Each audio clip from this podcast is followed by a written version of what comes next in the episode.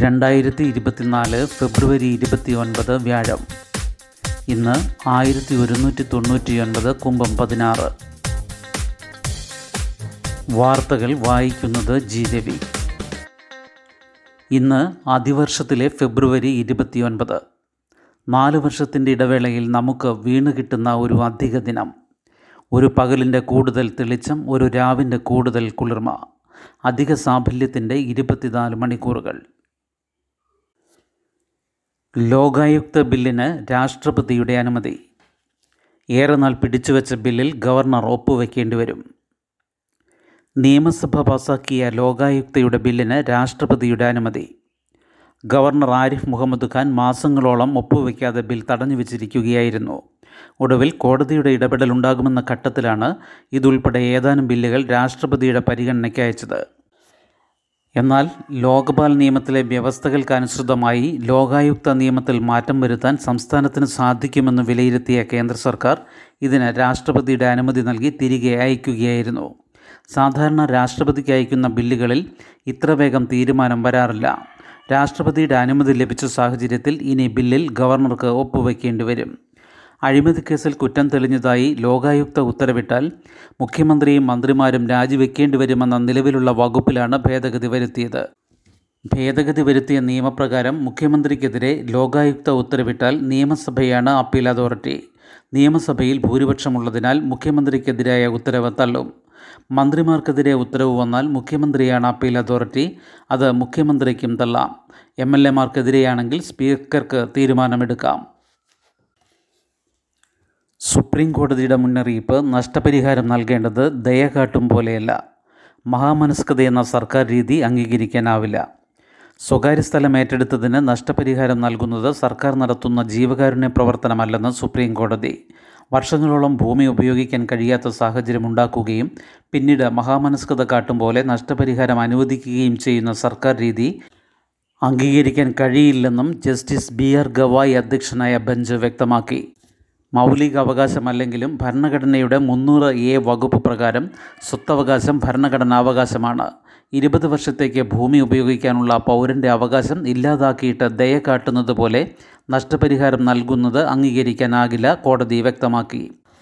നഷ്ടപരിഹാരം നൽകാനുള്ള സുപ്രീം കോടതി വിധി ഗാസിയാബാദ് ഡെവലപ്മെന്റ് അതോറിറ്റി നടപ്പാക്കിയിട്ടില്ലെന്ന് ചൂണ്ടിക്കാട്ടിയുള്ള കോടതി അലക്ഷ്യ ഹർജിയിലാണ് നിരീക്ഷണം. വിഷയം കോടതിയിലെത്തിയതിന് പിന്നാലെ ജി ഡി എ നാനൂറ്റിയേഴ് കോടി രൂപ നഷ്ടപരിഹാര തുക അനുവദിച്ചു. നഷ്ടപരിഹാരം അനുവദിക്കേണ്ടത് കൃഷിഭൂമിക്കാണെന്നും വാസസ്ഥലത്തിനല്ലെന്നും ഹർജിക്കാർ വാദിച്ചെങ്കിലും കോടതി ഹർജി തള്ളി.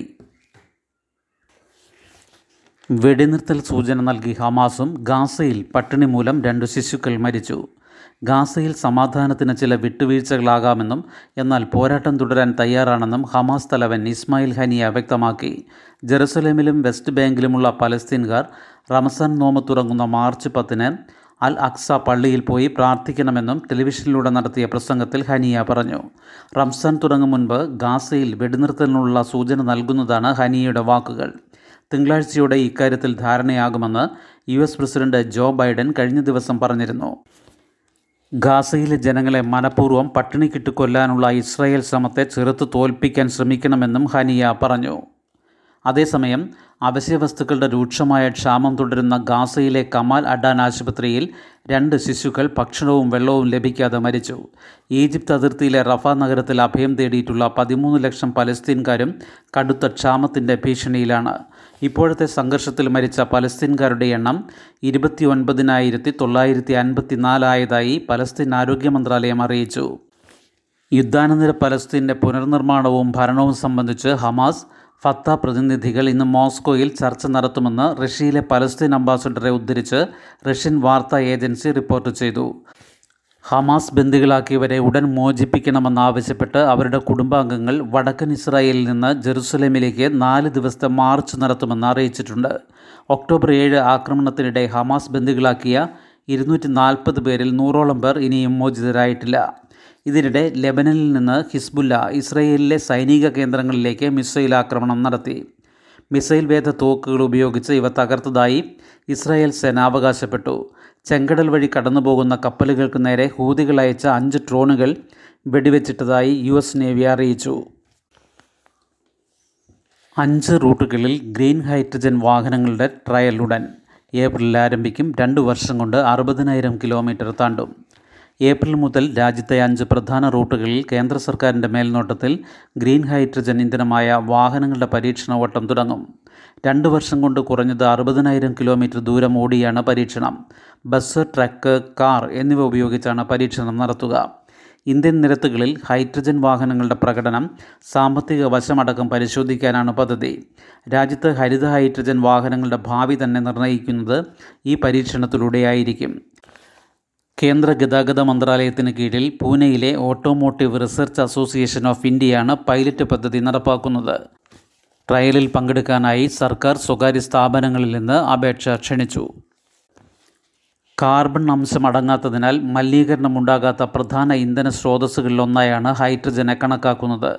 ഹൈഡ്രജൻ ക്ലീൻ ആണെങ്കിലും അത് വേർതിരിക്കുന്ന നിലവിലെ പ്രക്രിയ വൻതോതിൽ കാർബൺ പുറന്തള്ളുന്നതാണ്. ഇത് പരിഹരിക്കാനാണ് ഗ്രീൻ ഹൈഡ്രജൻ. സോളാർ കാറ്റ് അടക്കമുള്ള പുനരുപയോഗ ഊർജ സ്രോതസ്സുകളിൽ നിന്നുള്ള വൈദ്യുതി ഉപയോഗിച്ച് ഇലക്ട്രോളിസിസ് എന്ന പ്രക്രിയ കൊണ്ട് വെള്ളത്തിൽ നിന്ന് വേർതിരിച്ചെടുക്കുന്നതാണ് ഗ്രീൻ ഹൈഡ്രജൻ. ജനിതക ഡാറ്റാബേസിൽ കേരളത്തിൽ നിന്ന് ആയിരത്തി അറുന്നൂറ് സാമ്പിളുകൾ. കേന്ദ്ര ബയോടെക്നോളജി വകുപ്പ് തയ്യാറാക്കിയ ജനിതക ഡാറ്റാബേസിൽ കേരളത്തിൽ നിന്ന് ശേഖരിച്ചത് ആയിരത്തി അറുന്നൂറ് പേരുടെ ജനിതക സാമ്പിളുകൾ. ദേശീയ തലത്തിൽ ജീനോം ഇന്ത്യയുടെ ഭാഗമായി രാജ്യമാകെ തൊണ്ണൂറ്റി ഒൻപത് ജനസംഖ്യാ വിഭാഗങ്ങളിൽ നിന്നായി ഇരുപതിനായിരം പേരുടെ സാമ്പിളുകളാണ് ജനിതക ഗവേഷണത്തിന് വേണ്ടി ശേഖരിച്ചത്. ഇതിൽ പതിനായിരം സാമ്പിളുകളുടെ ജനിതക ശ്രേണീകരണം പൂർത്തിയാക്കി. ഇതിലാണ് കേരളം തമിഴ്നാട് അതിർത്തി എന്നിവിടങ്ങളിലെ ഏഴ് ജനസംഖ്യാ വിഭാഗങ്ങളിൽ നിന്നുള്ളവരുടെ സാമ്പിളുകളും ഉൾപ്പെടുന്നത്. തിരുവനന്തപുരത്തെ Rajiv Gandhi centre for biotechnology ഉൾപ്പെടെ രാജ്യത്തെ ഇരുപത് ശാസ്ത്ര ഗവേഷണ സ്ഥാപനങ്ങൾ ചേർന്ന് മൂന്ന് വർഷം കൊണ്ടാണ് ഇത് പൂർത്തിയാക്കിയത്.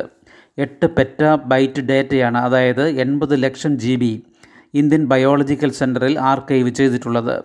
ബാംഗ്ലൂരിലെ സെന്റർ ഫോർ ബ്രെയിൻ റിസർച്ചാണ് പദ്ധതിക്ക് നേതൃത്വം നൽകുന്നത്. ഇന്ത്യൻ ജനസംഖ്യയുടെ ജനിതക വ്യത്യാസവും ജനിതക ചരിത്രവും കണ്ടെത്തലാണ് ലക്ഷ്യം.